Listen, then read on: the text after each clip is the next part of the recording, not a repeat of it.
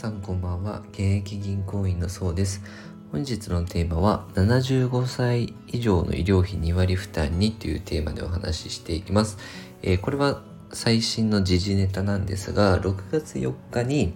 一定の収入がある75歳以上の医療費が2割負担になることが成立したんですね。で条件は単身世帯では年収が200万以上。複数世帯では合計320万以上。で導入時期は2022年度の後半から導入されるみたいですね、えー、年収200万以上っていうとまあ、自営業の方だと年金のみだったらいかないとは思うんですが、えー、普通に会社員の方とかだと、まあ、定年まで、えー、お勤めしている方であれば全然年収200万の年金はいくはずなので、まあ、ほとんどの方割と対象になってくるのかなと思います。で今後さらに、えー、医療保険とかですね国の保険とかって条件が悪くなることが予想されますでその理由としてはあの最近厚労省がですね4日発表した、えー、合計特殊出生率っていうのがあるんですが、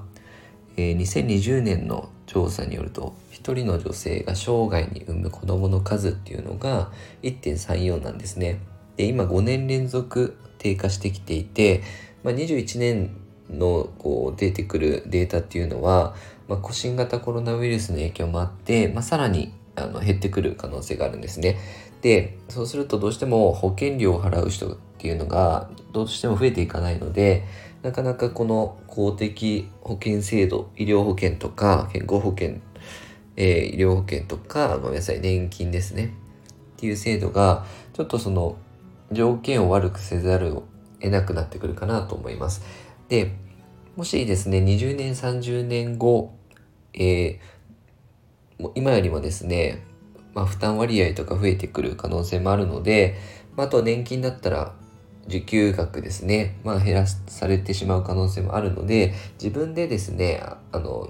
民間の医療保険だったりとか、まあ、イデコとか積立 NISA とか個人年金などを利用してですね自分の年金と自分の医療保険っていうのはちゃんと用意しておいた方がいいかなと思いました。なのでえっと